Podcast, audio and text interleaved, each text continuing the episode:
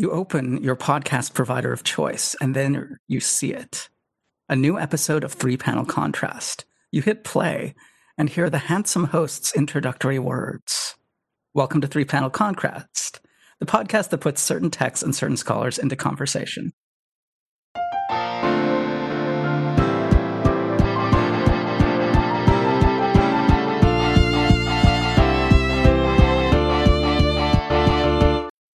I'm your host this month, Michael Hancock. I'm an instructor at the University of Waterloo, and I'm currently speaking from my dining room table. Fellow co hosts, please introduce yourself and your makeshift recording studios.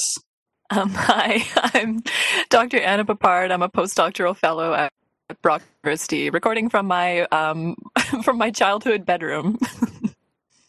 and I'm Andrew Deman, a lecturer at the University of Waterloo, St. Jerome's campus, recording from my basement with a blanket draped behind me to dampen the sound a little bit. hey, I've got a nice painting of Nightcrawler behind me and some Man from Uncle trading cards. So, like, uh, but Michael's got some great art behind him. It looks like too. Oh yeah. Today we're going to be discussing the genre of the gamebook comic with Pat Mills' Dice Man number one, with art and writing by various 2000 AD creators, and Al Ewing's You Are Deadpool, with art by Salva Espin and Paco Diaz. Andrew, would you roll us on into an intro for Dice Man? Yes. Dice Man was a short lived series of comics produced by the famous British anthology publisher Fleetway as a spin off of 2000 AD, and at the behest of famous 2000 AD editor Pat Mills, the so called godfather of British comics. Uh, it was an experimental merger of comic book storytelling and RPG mechanics.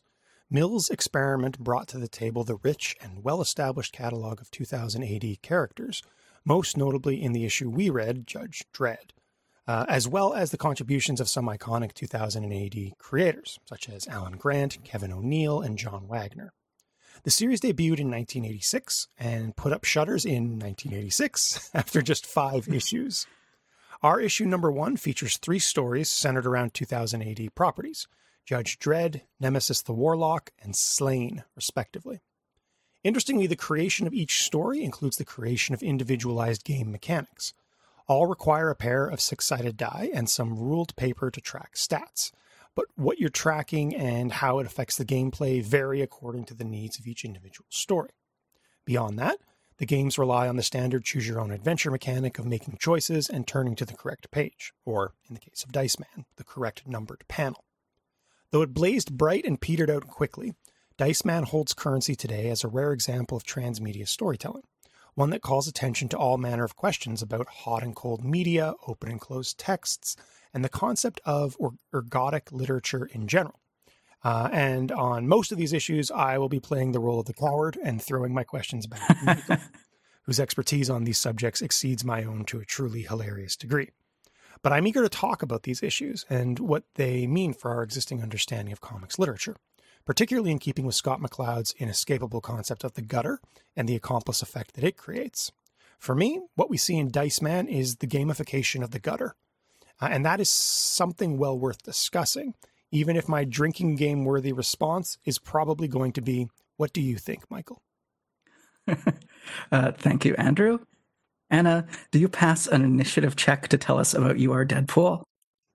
I don't know what that means, but I can tell you about Deadpool. so, um, You Are Deadpool is a five issue miniseries by Ewing, Espin, um, and Diaz, as you mentioned, um, from t- 2018 that combines role playing mechanics and choose your own adventure style interactivity, much like Dice Man.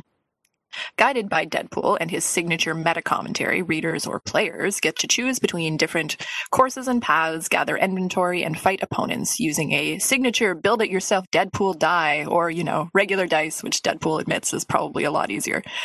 In my favorite gimmick, you also collect points towards your badness score and your sadness score.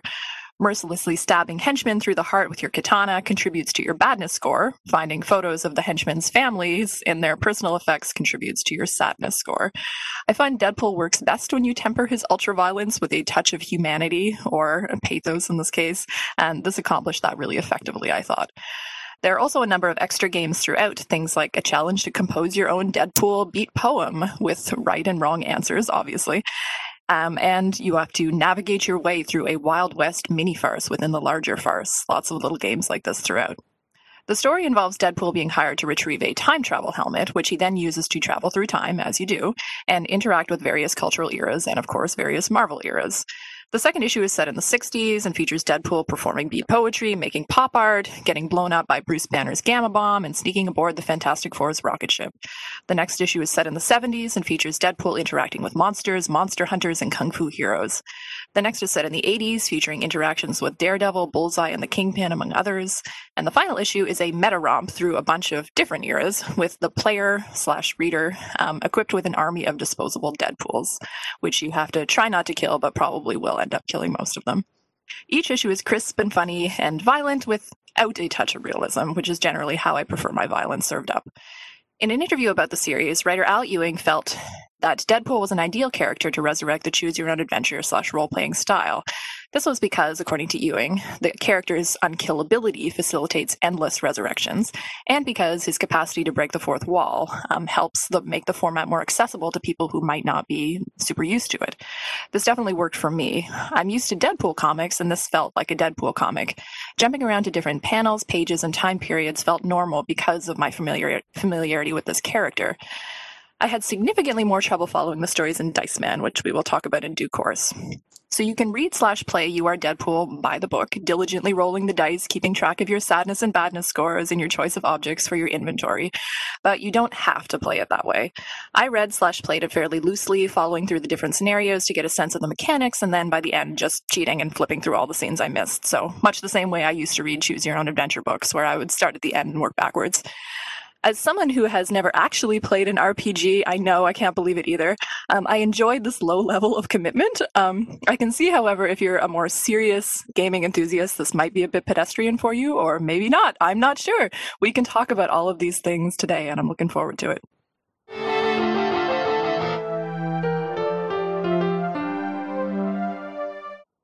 So, dear listener, would you join us for a discussion on comic book history, game design, and the spirit of playing while you read? The choice is yours. The words echo in your mind. The choice is yours. What will you do? Are you so enthused and familiar with gamebooks that you will pause the podcast to go reread your favorite gamebook first? Are you so enthused but not familiar with gamebooks that you pause to look them up online? If you choose these things, then um, you you go and you go and do that, and then you listen on. All right. Uh, I think the introductions covered this to a certain extent, but uh, let's start with a question I'm sure many of our listeners are asking. A question I am dying to answer myself, but it's probably better fielded, at least initially, by more recent introducees to the field.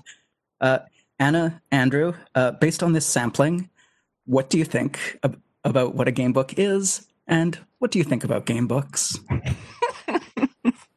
I feel like a game book is, I mean, in the case of 2000 AD, it's sort of um, an accompaniment to the existing franchises. Mm. Like it's not independent. I, I, don't believe anybody who hadn't read 2000 AD would pick up this book, uh, unless they're you know like, like, game book enthusiast or something like that. Uh, and like story, me, yes. Well, it's pretty clear that the storytelling is immersed in those pre-existing worlds. Mm-hmm. So it's kind of building off those franchises. So again, it's a transmedia storytelling um, effort for me. I mean, right. maybe even the Deadpool book kind of isn't. I, I like the idea. I, I, think for me, these game books read more analogous to video games um, mm-hmm. than to to books. Like I think of the Telltale series as, as maybe something that's that's very similar. Um, basic sort of choices, uh, and then some um, you know numerical random mechanics. So it's the two stage element there. On the one hand, the, the reader is empowered because they make choices. And that's interesting to me from an artistic perspective.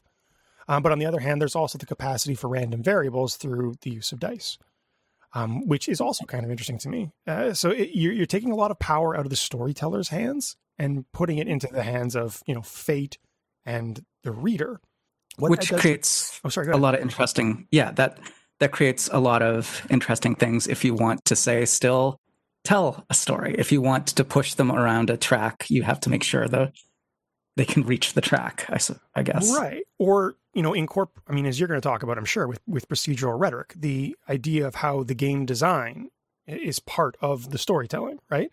uh, right. and how the creator has to think through those different possibilities. So it's not as empowering as maybe as I'm making it out to be, because the creator is still in control of what choices are available. Um, but I do think it's definitely a, a, step away from the traditional traditional linear narratives that comic books, I mean, kind of have to give us. Like it's it's right mm-hmm. in the mm-hmm. definition, right? It, it has to be linear. Um, otherwise, it doesn't work to the same extent. Um, so for me, this is a fun yeah. experiment. Uh, is it artistically powerful? There were some elements that I liked. You know what I mean? I, I mean, I'm a purist. Uh, I'm not as into the game mechanics, but I, I, I, enjoyed this experience. Whether or not I'm a convert to, to game books for the rest of my career, probably not. um, but I, I, think there's a lot to be had here for people who are more interested in that kind of, as you said, procedural rhetoric element. Right. Yeah, I mean, I definitely, as you, you were sort of talking about it, I, and for one thing, I'll point out that I've been noticing that really often in the podcast, when there's a really complicated question, I'll just be like, "Why don't you handle that, Andrew? Because you're so much better at articulating complex concepts, and I just want to like hear you do that, and then I'll just like rant about my emotional reaction." Um, anyway, but as you were so intelligently talking, I was thinking about choices and creativity and you know sort of my responses to this text in that way i found myself very frustrated yeah by the limited choices and so many of the choices are so mechanical it's like do you go left or do you go right and i just for me I mean, I have played things like I used to play the King's Quest games very like religiously growing up. We were so into those games, my sister and I. So, you know, it would be the kind of game where, you know, you collect inventory and you type commands and, you know, interact with people and everything. But the thing I liked sort of about those kind of games was I guess the interactivity, I mean, the way that you got to talk to characters and hear stories and that kind of thing. And that was sort of like the hook for me. I didn't really care about winning the game or anything necessarily so much as you know having those interactions and seeing how sort of the different characters within this community fit into the story and there was sort of a logic to you know collecting the items and how you would use them to do various i mean you know it's a typical game right yeah. but it's like in the dice man comic it was like again the choices were so programmatic and you have so little control because you don't i mean it's not you're not responsible for like building up your fighting skills and doing everything. It's just a random roll of the dice. And I just, I just, I can't get my head around that really. I don't really understand what that means. I know that there's stuff built into it where, you know, different people get different roles depending on, you know, how they're situated within this world and everything. And I sort of get that. But I just think for me, the sort of emotional hook of this kind of thing wasn't clear. It's not something that appeals to me. And I definitely, just full disclosure, I did not play the Dice Man comic properly. I sort of tested it out a little bit, but I mean, I, I one of the issues, and I think we'll, this will be a good comparison between Dice Man and Deadpool, was that a lot of the scenarios appear like simultaneously on the same page. And one of the interviews I read with Ewing about Deadpool is that he very so very consciously made sure that that wasn't the case in their kind of design of that book, so that you would be surprised by the various scenarios as you played through them. And I did find that very effective in the Deadpool book. There were a couple of good comedy beats where you were moving from one thing to another thing, and not seeing that in advance was very effective in mm-hmm. a lot of cases.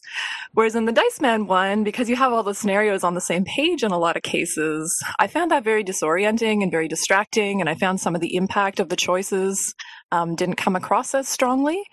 Um, in addition to the fact that just like I think that lack of control was emphasized into in terms of sort of the effect of some of the choices. Mm-hmm. I mean, I sort of remember that from playing at games like King's Quest or Space Quest or Police Quest or whatever. I played all those kind of games, so I guess I have played these kind of games a little bit. But um, but just that you had no control over it. It'd be like, do you want to open this chest? Oh, you open the chest. Now you're dead. And it's like, well, how could I know that? Come on. That's just, yeah. like, and I get that that's part of it, but at the same time, and then I didn't get what to do once you did die. I'm like, where do I go back to? Do I have to go back to the first page? Or I was really confused about that but um i don't know that's just sort of my emotional reaction to reading it but but yeah i don't know there's lots of stuff that, that we can unpack there as we compare these two I think the King's Quest comparison is very apt, especially. Uh, I mean, the, probably the closest one to one is the Slain uh, comic to that. Although Deadpool gets there too. The the kind of exploration, item use, and instant deaths are all yeah. uh, very much part of the. But even I think this makes a good comparison too, because the King's Quest games were followed by the Lucas Art games, who had the general philosophy of no, all of that Walking Dead uh, stuff from the King's Quest games, all of that dying, that is bad game design. We are going to make a graphic adventure game that you can never put yourself in a lose lose scenario. So it created this variance, and you even, and yeah, there's the same sort of variance in the game book part. The relevant historical background for these particular game books is that you basically have two branches of game book histories uh, one american one in the one in britain. Uh, the american one dates back to the choose your own adventure series that has become almost uh, eponymous. Is that the word? Uh, yeah with the uh, format itself. It was i believe based on very early computer video games but i might be wrong about that one. Uh, but i do know the British version, the Fighting Fantasy series in the, uh, I believe, maybe late 70s, early 80s by Steve Jackson and Ian Livingstone. Uh, that was based more directly on Dungeons and Dragons. The idea was explicitly to create a single player version of that. There is a lot of influence and interflux between uh, Jackson and Livingstone and the 2000 AD people I believe a few of books. Uh, i remember one book in particular uh, has a cover illustrated by Brian Bolland, that sort of thing. Uh, I believe I've read Mills was influenced by that. We certainly have Ewing uh, mentioning both of those series, uh, that is the Dice Man series and Fighting Fantasy, uh, as inspirations for his version. And I think you can also see that in the fact that all of these feature very heavily the two dice combat uh, that is an absolute staple of the fighting fantasy game and combines, as you discussed, the choices, but also randomness. And often the randomness gets steeped up a little too high. Often the choices are a little too gated by, oh, you didn't collect this item 30 pages ago. Well, I guess you're dead now. One of the things I find interesting is that the fighting fantasy format basically did not work unless it was steeped in fantasy. They did some sci fi stories, but they mostly didn't work. Uh, they certainly didn't do anything that was not sci fi or fantasy. Uh, there was a horror entry, but uh, that was a little different. But for the most part, it required this fantasy setting that isn't quite the case for most of these. It's possible to do a game book without the randomness factor, but then you have to really you generally have a much higher variety of choice. The 1990s short-lived series, uh, Virtual Reality, went with that approach anything. Yeah, I mean that, that randomness is interesting because this comes back to something that Andrew mentioned, which is I find the randomness sort of more palatable when it does have that humor element or sort of like some self reflexivity. Because if it has that element, then you feel like you're getting something out of dying. You're like, oh, mm-hmm. God, that was funny. I get it. And like at least there's sort of like a creative sort of element there.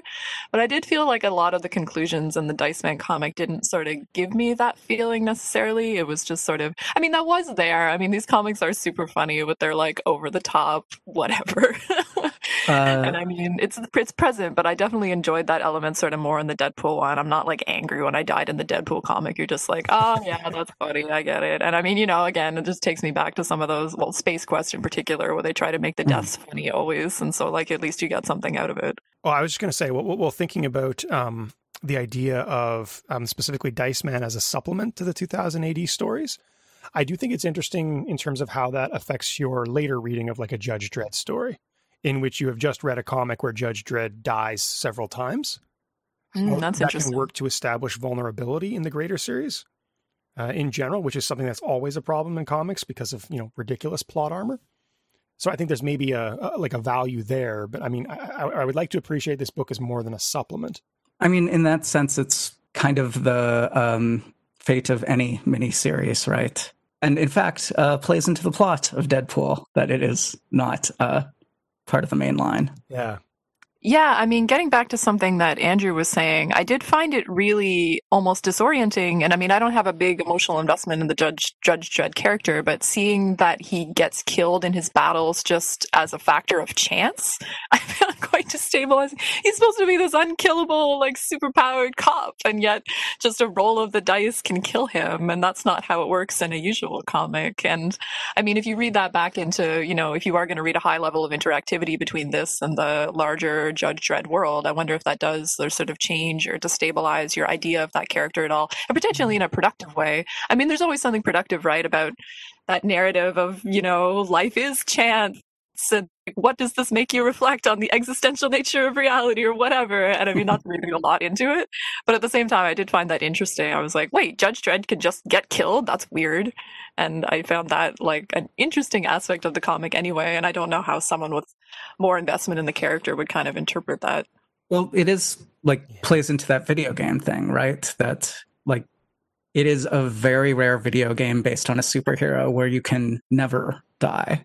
And yet that violates our sense of what the character is. And we, yeah, but I mean, the Deadpool thing is interesting, right? Because like I did find that thing that Ewing said interesting, where he was like, Deadpool is perfect for this because, you know, we do have him get killed sometimes in this comic, and that's totally acceptable because Deadpool could do whatever he wants, and then sometimes he's unkillable, which is also totally acceptable because Deadpool could do whatever he wants. I mean, the rules of Deadpool are nonsensical and just dependent on whether it's funny or not. So that's kind of really useful for this kind of format.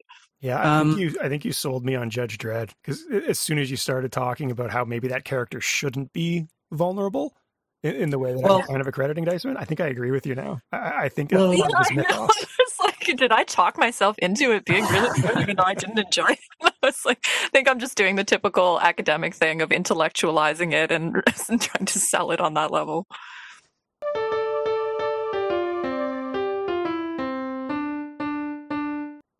McRib expert and game scholar Ian Bogost coined the term procedural rhetoric to refer to how games essentially make statements through the procedure it asks players to play through, meaning that comes out of the rules and specifically playing through the rules, embodying the procedure basically.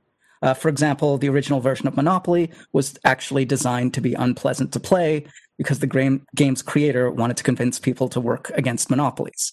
Uh, if you have ever hated Monopoly, there's a good reason for that. Uh, do you see procedural rhetoric at work in these particular stories? And how does it differ between our stories? What I do want to talk about, because I think it was the most interesting piece of procedural rhetoric in the entire mm-hmm. Dice Man series, was the speed yes. mechanic. Yeah.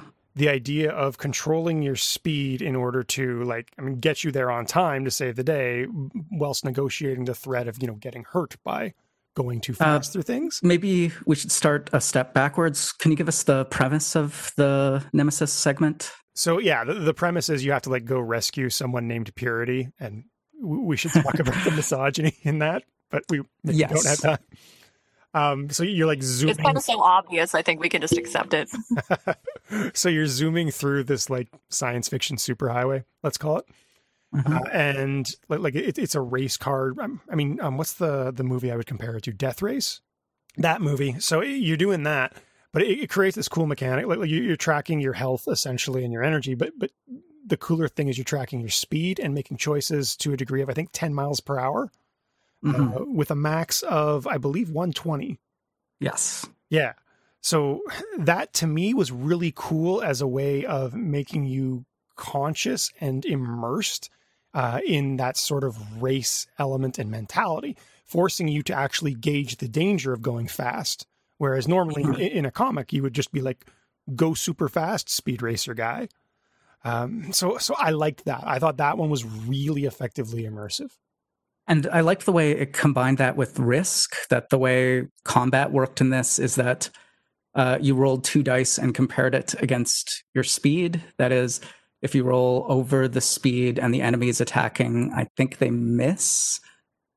Uh, oh, no, if you roll right. under speed. If you roll, okay, so let's say your speed is set at 110 kilometers per hour. Then, in order to hit someone, you have to roll above 11. In order to get hit, you have to roll above 11, which is very unlikely. So, right. if you're moving very quickly, it is you can't aim very well, but you also can't be hit very easily. Yeah, exactly. So, it's a management of risk on that sense. Yeah, I thought that was cool in contrast to the Dredd mechanic, which is pretty well basically hit points, if we're being honest. Yeah, the thing I found interesting about the Dredd version is that uh, very quickly the if I remember correctly, the Dredd mechanic is that uh, you essentially were given the attack strength of the enemy and rolled against that. Uh, they either hit you or they don't.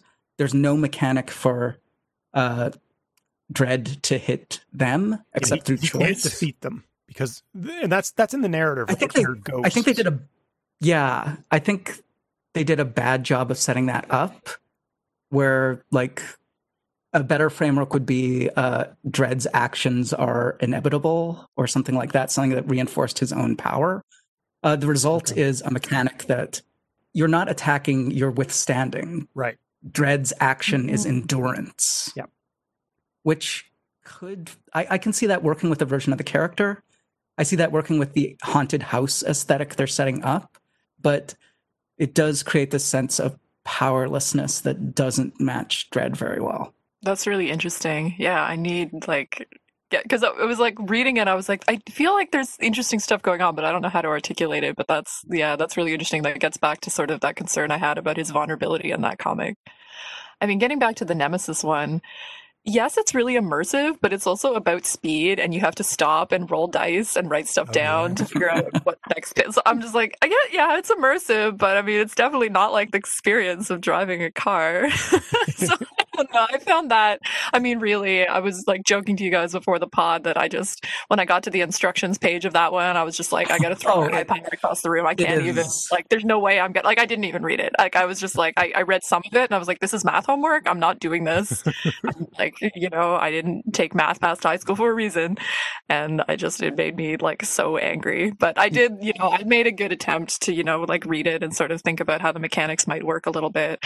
I found that one really particularly particularly destabilizing though, like with that factor of having all the different scenarios present on one page, because you'd have things like eight different massive, detailed black and white car explosions or interactions going on on a single page, and they don't necessarily all relate to each other. And I just found it so distracting to read. Like I mm. found it really, really disorienting to figure out, especially because you're moving from like one because that one was so action oriented and so abstract because a lot of the views are just external views of the cars and the sort of setting. Mm-hmm. And I feel like with color, it actually would have been a lot easier because you could have had, you know, ways to differentiate your car from the other cars that would have been a bit more effective.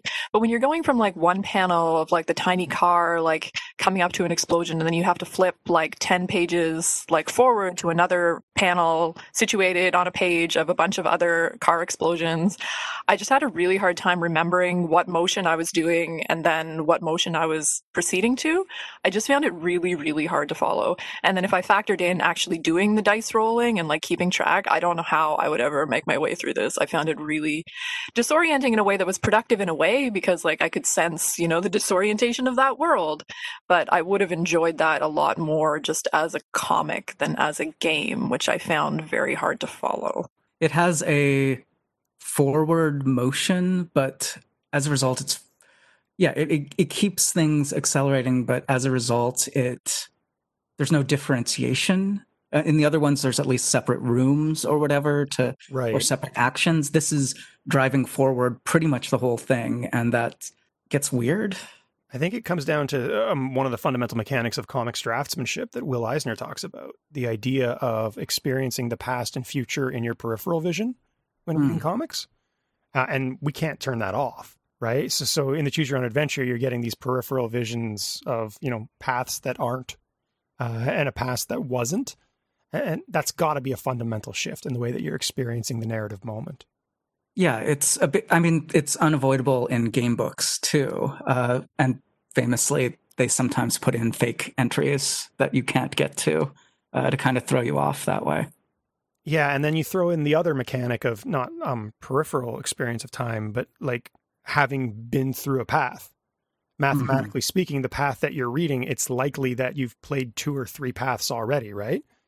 So, I mean, I mean, a lot of modern video games, you can speak to this better than I can. Um, like you're not designed to win on the first go.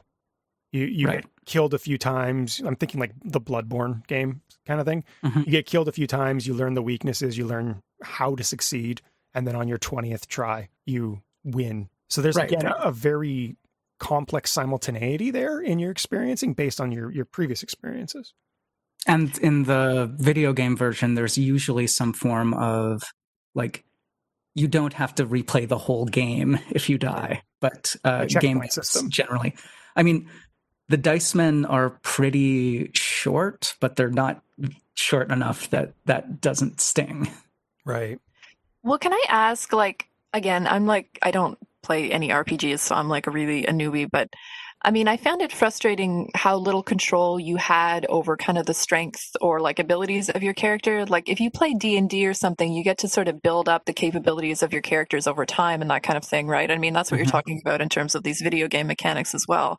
But in any of these comics, you had no control over that. It's just like what you're ascribed by the creator of the comic. And I mean, did you find that sort of a limitation of it at all? Like I found that frustrating because I had so little control over sort of building any of the mechanics of this world. I mean, your choices were essentially random.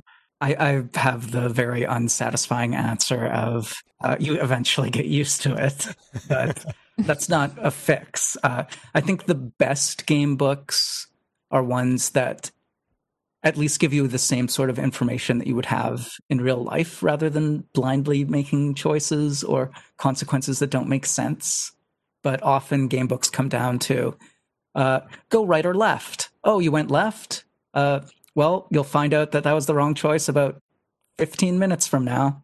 Yeah. Mm-hmm. Which is very frustrating.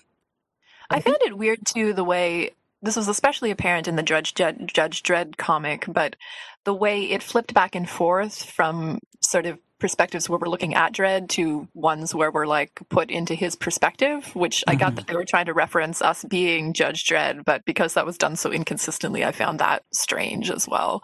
Because there'll be a lot of those panels where, you know, you're looking down his like arms carrying the gun, walking up the staircase or whatever, but then we get, you know, obviously panels featuring him as well because he's the star of the comic and you want to mm-hmm. see Judge Dredd. But yeah, I don't know. I don't know whether I found that satisfying. I just thought it was sort of an interesting thing that they tried to do that a little bit, but then like not consistently, and like I didn't know what to make of that. I did like the reuse of panels, especially in the Dredd one. That uh, like when you attack the cult, you can in one choice see them from the front and the other from behind, and mm-hmm. like the way that it uses variations in that sense, I found really, at least personally, appealing. Yeah, I can uh, see that. Yeah, I'd, I'd, I'd, I noticed some of that stuff as I was reading slash playing through it for sure. What about the slain? That was my least favorite of the ones in Dice Man. So like, I don't know if I have a lot of really good insights into that one. Yeah, I don't. I don't have a lot to say about it either. I mean, it's interesting in terms of creating a world where like some of the choices are counterintuitive. Mm-hmm. I like that. I, I don't have a lot of strong thoughts on the system other than it was complicated to me. What were you thinking?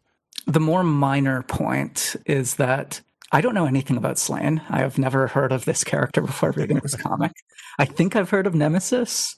Yeah. Uh, but yeah, Dredd. It was a right? good idea to start this series with Dredd because I think he's pretty much the the marquee uh, 2000 AD character. Very much so. In most fantasy based game books, you play a pretty goody good hero. Uh, I appreciated that in I feel like this might mimic some of the dynamic of the actual comic that generally speaking, treating your sidekick poorly is the right choice, which is an interesting like device. You have to ignore what he finds in the written in the toilet. Uh, there's no penalty for punching him. It's it's very strange for someone who uh, grew up on ones where you were very much penalized for taking those kind of choices. I think that uh, reflects uh, the 2000 AD brand, which was very yes. anti sort of traditional heroism. Yeah. In terms of the mechanic, I thought maybe this is different than your playthroughs, but um, so the mechanic for the uh, Slain game is pretty basic. Uh, you, I believe it's basically you roll dice for yourself, you roll dice for the opponent, uh, whichever one rolls higher wins. Subtract the difference, and you do that much damage to your health. Yes? Sounds right. The additional element, though, is that after you defeat your opponent, you add their original health score to yours. And I thought that was a good way to create at least a little bit of that feeling of getting your experience up. That I finished that one with a health of somewhere in the 60s and I felt like, yeah, I'm I'm a pretty buff barbarian. Yeah, it gives you that bloodlust, uh, reflective of the character, right? Yeah, it means you want to take on fighting people because that makes you stronger.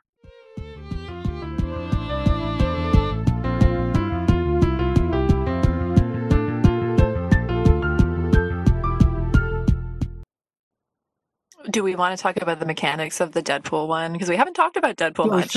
Yeah go ahead. well, I, I don't know. I don't know if I'm a good person to talk about it because, as I talked about in my intro, I did cheat. I didn't write down my scores or or my inventory objects. I just sort of, I really kind of read it through, like treating it like a typical Deadpool comic, and some of the elements of like, did you have this in your inventory? I just sort of treated as a joke and just sort of made whatever decision I wanted to make, Well, which I get is totally cheating, but the comic also encourages you to cheat, so it's not Yeah. really. Well, honestly, that's exactly how I did it too. Um, and I think the Deadpool comic pushes to an extent where like the cheating feels like a better way to play. Yeah, I think so. I I, I think because I mean I, I totally cheated and was reading around and whatever I felt like doing. Although I read it on unlimited, by the way, which which did a lot of weird page blackouts. So like Mm. you, it would only put one panel up per page, so you could Yeah, I was going to ask you careful. guys about that. Was this actually a print comic or was it just digital? Because obviously, I obviously read it digitally as well. But I read it in print. Uh, So I've got my own copy. is it yeah. in print? Is it like one panel per page, or how is it? No, it's uh, you've got yeah a full page of various things. The panels are numbered. Uh, you it works pretty much like the Judge Dredd one. Okay, Yeah. because that that was you know because that was one of my criticisms of the Judge Dredd one, but then it's so different reading it digitally. And I mean, I had to download a new comics reader for it, which uh, I'm so dumb. I should have read it on unlimited, which I have, but it didn't actually occur to me because Michael just sent us the file. But um, so I had to get an- another comics reader, which would display the pages down the side so that I could like have slightly better navigation, although it was still terrible. Like I, I couldn't quite see where the too. numbers were and stuff. Yeah, which is like part of why I cheated because it was really frustrating. But yeah, that would have been so different reading it in print. That's like a whole other thing. Yeah, there's a. It played much more to the nostalgic sense of actually turning to pages, uh, Yeah. which very much appeals to me. Yeah. Yeah. No, yeah, I'd love to like to experience it that way as well. I mean, I did find it very effective like, you know, once I was able to sort of navigate a little bit better to like just have the single panels on a page sort of in the digital format because you were like surprised by a lot of the outcomes sometimes in a way that was quite effective. And as I was saying before, I think some of the humor really like lands that way kind of well because, you know, you move from one scenario to like the surprise of the next scenario and with it being a humor comic that can be really effective. It's sort of you get that good slapstick effect and particularly with something like you know the there was that good joke about you know their scene with Deadpool and the priest in the first comic, and the priest is telling him about you know the meaninglessness of his life, and then and then it's like oh add to your sadness score, and then when you Oh. click like it adds the next panel, and then you stab the priest, and then you're like add to your badness score. And so like, I mean that's that's like dumb Deadpool humor, but I felt it was very effective in this format. I mean, the in terms of the rhetoric, I think it's very interesting that the item system kind of takes lead over the combat or even the sadness badness that the Mm. like in terms of determining the overall comic the i feel like the sadness and badness don't have a major effect i mean they're supposed to affect which order you read the comics in but they're more a way to get you in the head of the character than to affect the Yeah. actual play. The combat's barely there in the sense that you have even less control over it than the other ones, and you are more likely to lose. But as you said, l- losing is kind of built in, that Deadpool just kind of bounces back usually. Mhm. But the but it's the like kind of the item hunt that I think really drives it. Oh, did you notice this item? Or like, did you notice the sticks? I couldn't find both sticks. I could only find one stick. It was very disappointing. But it's like it's effective. I found, you know, because some of the frustrations I would have, like with the Dice Man comic, you know, they're just built into the humor in this comic, right? I mean, like, did Yeah. you remember to pick up that item like back then? And then it, you know, it's a little joke about, you know, like the the meta meta joke at the end, where like, did you remember to pick up the comic that's this comic at the beginning because like this comic is located in this comic, and you know, then it just becomes like a joke, right? Like, and you know, it's an mm-hmm. effective joke because it can point out how funny those elements of the inventory are, or like if you picked up the donut, now you can enjoy it. It's so tasty. And, you know, so it's just sort of like making fun of that process, which I, is again why I think it encourages cheating and why it is very sort of accessible. It's, you know, it's, a, it's Deadpool, right? So, I mean, it's a parody of choose your own adventure, even as, as it is a functional choose your own adventure.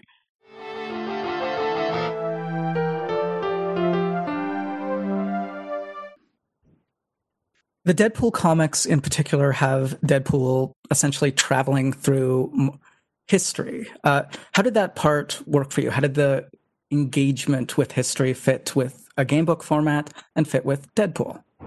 I mean, you know, it's always fun, right? I mean, I have a hard time always thinking about how someone who didn't know anything about the Marvel Universe would react to that kind of stuff because that's not.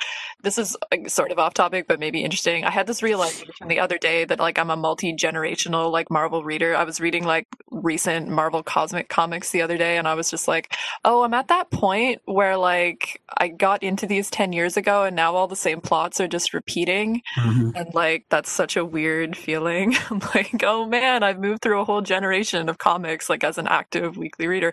Anyway, mm. so aside from that, I don't know how someone who was like completely like if someone was completely new to Deadpool and this world and whatever, but I think it would still be accessible because you know there was stuff like I didn't really know the Rufus Carter character, um, except to know that he seems like a character that would have appeared in sort of Marvel kung fu, kung fu monster comics from that era, and then I looked him up and it's like yeah, he's in a few random issues of, of Shang-Chi, and that's where he comes from, and he's super cool, and that's the one yes, thing that we I, know for him. I love that sequence where like the only solution is to just give him respect and you win. I know, I know. I of course I did. I knew there'd be a good joke of like make fun of him, and then it's like, what's wrong with you? like you lose. I was like, I thought that was pretty good. But um, I mean, there were things like in getting back to that mechanics question. You know, like it, it would propose things where you were anticipating what the joke might be if you chose certain things because certain choices were funny, and I did like mm-hmm. find them effective again. I was like, yeah, because you're choosing like, oh, I'm gonna make fun of him this is going to be funny and then like choosing that choice and then you get sort of a payoff of like kind of a good joke. Um, but yeah, I mean, in terms of the interaction with sort of the Marvel universe and stuff, I really liked the '80s one where he's interacting with '80s Daredevil and stuff. And it was fun the little things that they did, where they did, you know, the really like serious melodramatic version of Daredevil when like Deadpool mentions Elektra and he's like, "Elektra's alive!" it's, like, it's so good. But like being, you know, a particular Daredevil fan, um, I found that very enjoyable. And what's that? You know, it does the kind of usual stuff where, you know, the stuff set in the 60s had kind of a, mm, a very sort of I don't know, like sort of more of like the pop tone, and it was like sort of more almost the jokiest one. I mm-hmm. thought the poetry game, like as much as you know, I don't really like games or mini games or anything. I found that one pretty funny. I mean, you know, I found it funny how some of the poetry choices were wrong, and you have to come up with the correct poem to express the character of Deadpool. Um, but yeah, I don't know. I the some of the pop art jokes in that one too, I felt were pretty good. I mean, you know, easy jokes, but at the same time, oh, a comic book panel, you made it big, art, and like you know, getting in some of those little asides about pop art were fun. But you know, I think it was like the good kind of Deadpool humor where it's getting those jokes in, but like kind of in a joyful and not cynical way. Yeah, mm-hmm. I, I thought it was a good cross sampling of different eras. I don't think the art was always there. Like I thought the 80s art didn't look 80s enough to me. Mm-hmm. Yeah. I was um, I was annoyed by that establishing shot of the 80s and I was just like, mm, these aren't the right bodies yeah. and outfits for the 80s. The 90s was yeah. good though. Yeah, the the grasshopper from the '90s was uh, very very on point, and uh, yeah. oh, Deadpool's response to him just perfect. Well, there was a great thing with that one. So, yeah, I'm he interacts with this. he interacts with yeah this like so there's this character called the grasshopper that appears in multiple eras and sort of um, is a character from those different eras within the era. So in the 70s era he's like captain america instead of becoming nomad after the, um, red skull takes over the government whatever um, the secret empire storyline becomes the grasshopper instead. And then there's a 60s version of him um, that attacks deadpool in the art gallery. And then in the 90s there's a very rob liefeld-esque 90s version of him him, and then Deadpool morphs into a Rob Liefeld version of Deadpool. but then that was a funny, that was a good joke, I thought, because there were two different um, avenues there where you can be like, the 90s were awesome, or the 90s were terrible. And like you get either one of those depending on which path you chose. I thought that was a good joke too. I thought it was really interesting how, and this is something that very, happens very often when Deadpool goes through history, which is also something that happens pretty often, mm-hmm. uh, that it was kind of a redefining of American history as Marvel history. Yeah. Uh, that this struck me particularly in that Nixon era one, yeah. uh, which I guess is what happened in the original uh, Secret Empire story, right? That Nixon, or a rather a Nixon uh, lookalike, was a traitor to the country, working for uh, no, the Secret Empire. That's the storyline. yeah. Yeah. But like, yeah, just integrating and drawing on beatnik culture. Uh, I appreciated the X Men reference there. Yes. Just this idea that, and again, very common for Deadpool comics, the idea of rewriting the history to suit yourself, which also fits game books, that you basically play through all different choices until you find the ones that suit what you want to do. And the book literally takes that in, to the final degree where all of the different Deadpools that have been created in all of the different books and all your different choices team up to take down the baddie. That's interesting though, because that reminds me of sort of one of the satirical limits of Deadpool, which is that he's a character that critiques the Marvel Universe by celebrating the Marvel Universe ultimately. and he can only be so deconstructive on that level. And like that sort of reminds me of that a little bit because I mean, it's there's these jabs at pop art or various sort of eras of history or culture or like Marvel comics, even from these various eras, and yet it's still ultimately celebratory, which I think is what makes it so appealing because it's a joyful comic, like ultimately. But that can also be one of sort of the limits of, of Deadpool's satire because I mean, he's going back into the 70s era and effectively glorifying sort of the intellectualism of the comics from that era, even as he's making fun of them and like selling the Marvel brand effectively, right? Because he's like, if you weren't aware of these comics from all these eras, you'd be like, wait, what was this thing with Captain America? Was that? And then you go back and you can like discover, because you know, that's how Marvel comics work, right? I mean, that's how mm-hmm. they hooked me. It's like you get references to these things you haven't read and you're like, wait, when did that happen? I got to figure that out. And then you get all into it. So, I mean, I don't know. Like, I, maybe it's like going too far to put that as like a criticism, but it's something I've thought about with Deadpool in the past that, you know, he can only be so critical. The first conference paper I ever did on comics was something about Deadpool and death. And I, it was, I was very trying, I was in that mode of like very trying to legitimate comic scholarship at the time. So I did it within like Baudrillard's theories of postmodernism and death and everything. And I, I wouldn't do that again. Um, but anyway, at the time, I thought it was very smart. But I mean, you know, the way that Deadpool has this, you know, desire to die, or at least he used to, it's sometimes downplayed in the later comics. Um, but in the 90s comics, that was certainly a th- through line of his story. Um, but he can't die because of the requirements of publishing industry. So, like, it becomes a meta commentary on sort of the the parasitical nature of serialized comics publishing within the shared continuity universe. But again, there's always limits to that critique because the character literally can't die. So his ability to critique the system is is circumscribed by that. And I mean, it's interesting the way that was maybe built into the mechanics of this comic and to good or bad ways, I'm not really sure. Well, it's kind of it's less overt, less part of the surface, but I think you could say something very similar about the 2000 AD Diceman comic too. That I, I or 2080 in general. Uh, that it is both kind of a satire of the action pulp, but also it's a satire by virtue of entirely doing it to ex- extreme.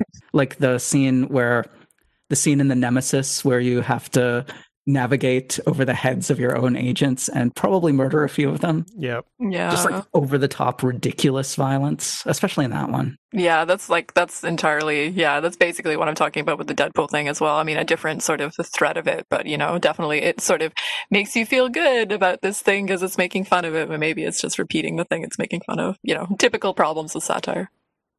Yeah, I think 2000 AD embodies that really effectively, just in terms of how many people buy the comic for the sharp satire that someone like Judge Dredd embodies, but how many people do not see that satire, do not read that layer of irony, and just think Judge Mhm. Dredd is awesome. But Okay. you know, this is always a problem with superhero comics and violence and satire in general. And I mean, Marvel U being, you know, all about kind of like parody and self reflexivity, but that being a very self serving technique within the universe. Oh yeah, it's a great way to sort of um, um, rationalize what you're doing to try to appeal to dual audiences. Like there, there's a huge marketing element to that. Yeah, I've always wanted to write about that more, and I always get stuck sort of writing about representation because we need more writing on that. But I've like not written written about sort of the mechanics of storytelling in the Marvel universe as much as I would like, which is strange because that's sort of what drew me to it. But then you know I got caught up doing these other things.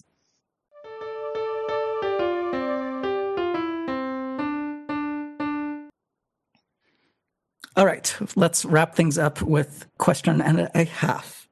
What do you think of the game book genre now? Does it provide interesting possibilities for comics? Are comics a good medium for game books? Uh, you can condense all of that into what are your thoughts on game books and comics? And the other question what was your favorite You Are Deadpool joke? Okay, my favorite "You Are Deadpool" joke was where um, a character gets distracted by a panel above them. That was from an entirely different thread. I thought that was cool, and and Deadpool uses that against him. Um, in terms of my theories on the mechanics, I wish to like reflect all of this back at Michael because the thing that keeps haunting me when I read this is just how video games can do this stuff seemingly better. Like a video game can do that Judge Dredd story, it can hide the dice mechanics in like a random number generator, essentially uh, and it can create far more lines of choices available to you know the, the, the audience in this case. So my question to Michael is sort of: Is this a bridge to video games, the, the, these game books, or is there something here that is innately valuable in a way that a video game couldn't capture?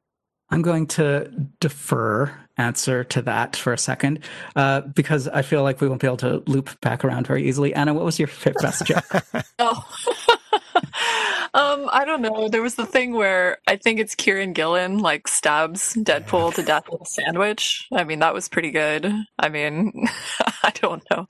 I did like the sadness, badness like jokes throughout. I thought that was, I got a little bit obsessed with what a perfect encapsulation of the character that sort of mode was. I thought that was, you know, speaking to those like mechanics, reflecting the character and extending from his world. I just thought that was so brilliant. So pretty much all of the jokes that played with that I found really effective.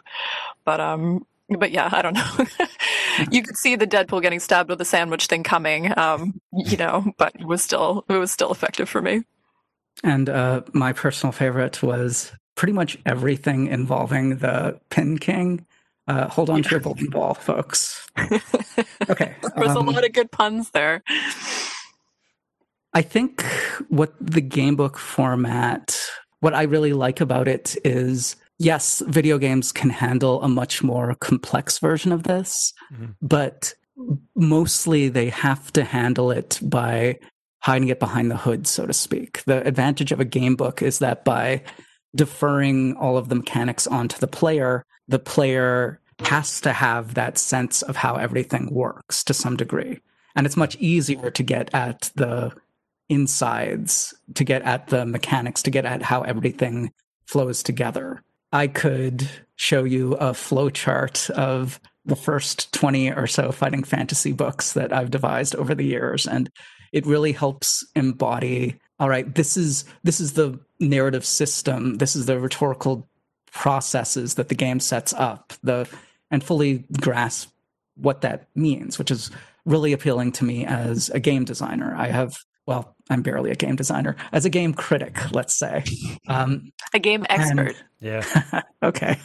Um, and maybe it's true then that game books appeal more to people who do prefer that side of things. But it's kind of the same thing that attracts me towards board games, that uh, it's much easier to kind of get at the rule system than a video game can offer.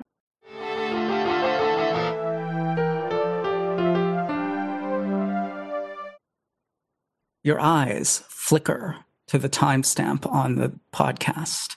You notice that it is going near the end, and that means it is time for recommendations. Uh, Andrew, would you like to start off our recommendations for this episode? Uh, sure. I'm going to um, recommend a Deadpool story by um, Brian Posehn, Gerry Duggan, uh, and Tony Moore. This would be um, Deadpool Dead Presidents uh, from Deadpool Volume 1 in I think 2013 ish, somewhere in there, uh, which is Deadpool at his most Looney Tunes and his most sort of cartoonish. So if you liked that element of you are Deadpool, I think you'd appreciate this. It's the story is beautiful. It's the idea is that um, all the presidents have come back as zombies, uh, and they can't have the Avengers seen on camera killing former U.S. presidents, so they have to hire Deadpool to do the wet work. Um, and it's it's pretty gleeful and strange and alienating. Um, and I, I, I liked it even in this. I thought it was sort of blowing up that character beyond his normal boundaries. And I believe it has uh, Benjamin Franklin as a supporting character for a yes. very long time after that. yes, he, he he's the mentor figure. Yeah, I actually read that. I feel like this is another thing where I've done before where I've like contested your recommendations, which is a horrible thing to do. Because I remember reading that when it came out. I bought that when it came out. I was pretty into Deadpool at the time. And I remember being annoyed by it only because Venture Brothers did a similar thing, which I mm-hmm. thought was superior, like Oh, prior to that. that. Okay, so like I just I'm as much as I'm a Deadpool fan, I'm more of a Venture Brothers fan. So I just like I remember leaving a grumpy comment on comic book um on Comics Alliance about that and like getting a lot of pushback because people really like that series and I was like this is why I don't comment on things. I was a grumpy comic book fan for like 2 seconds. I mean, I'm grumpy about X-Men comics a lot, but I try to keep those opinions offline these days since I don't want to be that guy. but um I would have to go back and read it. I was like grumpy at the time about something. I don't know what it was, but I remember it being a fun series in other ways. Um, so I'm sorry. that was like. I just thought that was funny that you brought that up, and I was like, I really remember that. Um, I really liked the art on it too, though. The covers were amazing. That was Tony Moore, who was the original artist on Walking Dead. Oh, So there's a really cool zombie connection there. Anyway, Yeah, there were some great covers for that series. Um, so my recommendation is kind of dumb. It's uh, not as good as yours, so you can feel free to make fun of it. I am going to recommend the Cable and Deadpool series that ran from 2004 to uh, 2008, written by Fabian Nicieza um, and Reilly Brown, among others. Um, with a number of different artists. Uh, I just have a nostalgic fondness for this series. It was my original sort of connection to Deadpool, and I read the whole thing, and I have the final issue of it, which is like probably one of like my most worth any money comics. Because the price of dead memorable Deadpool comics has gone up over the years, but um, locked in a box somewhere, probably getting mold on it. Uh, but yeah, it's like I don't know. I mean, it's an interesting series to kind of revisit as like sort of a moment before this character did like sort of blow up and become like ultra ultra popular. Um, And you know his interactions with Cable are usually pretty fun. They're like a Mhm. good duo. But um, your comic is better, Andrew. I, I don't know. I'm I'm, I'm thinking because that was a good series. it might be. I haven't gone back to it in a long time, but it was. It's probably my favorite uh, Deadpool series. Although uh, Deadpool kills history or something along those lines is much better than you'd think it would be. I haven't read that.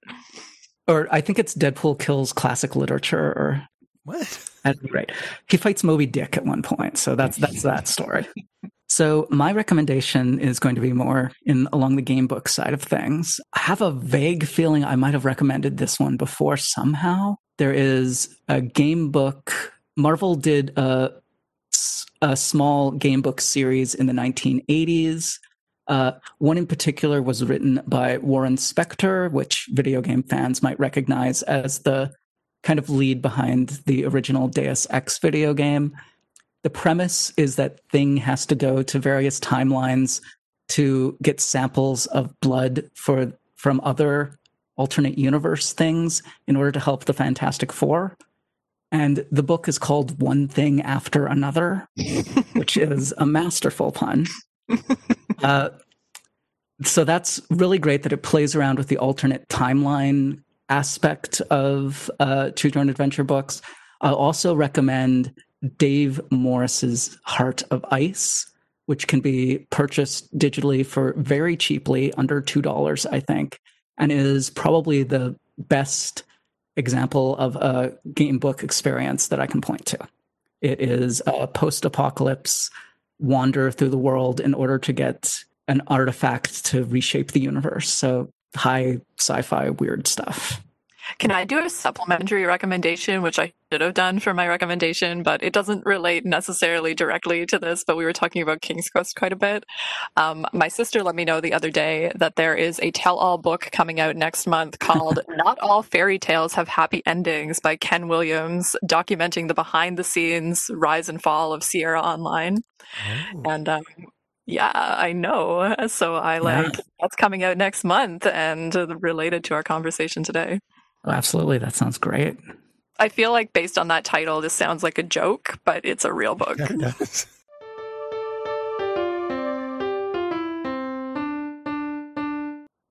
The final moments of the podcast tick down, and the host announces the next episode. So next time we are going to be looking at the first six issues of Exiles by Judd Winick and Mike McKone, and Excalibur: The Sword Is Drawn by Chris Claremont and Adam Alan Davis. We'll As you can imagine, then. this was an Anna pick, given my degree of Nightcrawler content. And no, no, is Nocturne in the first few issues? Yeah, she is. Yes, yeah, she is. Mm-hmm. Okay, cool. It's going to be uh, a regular BAMF fest. We'll see you then. Thank you, everyone.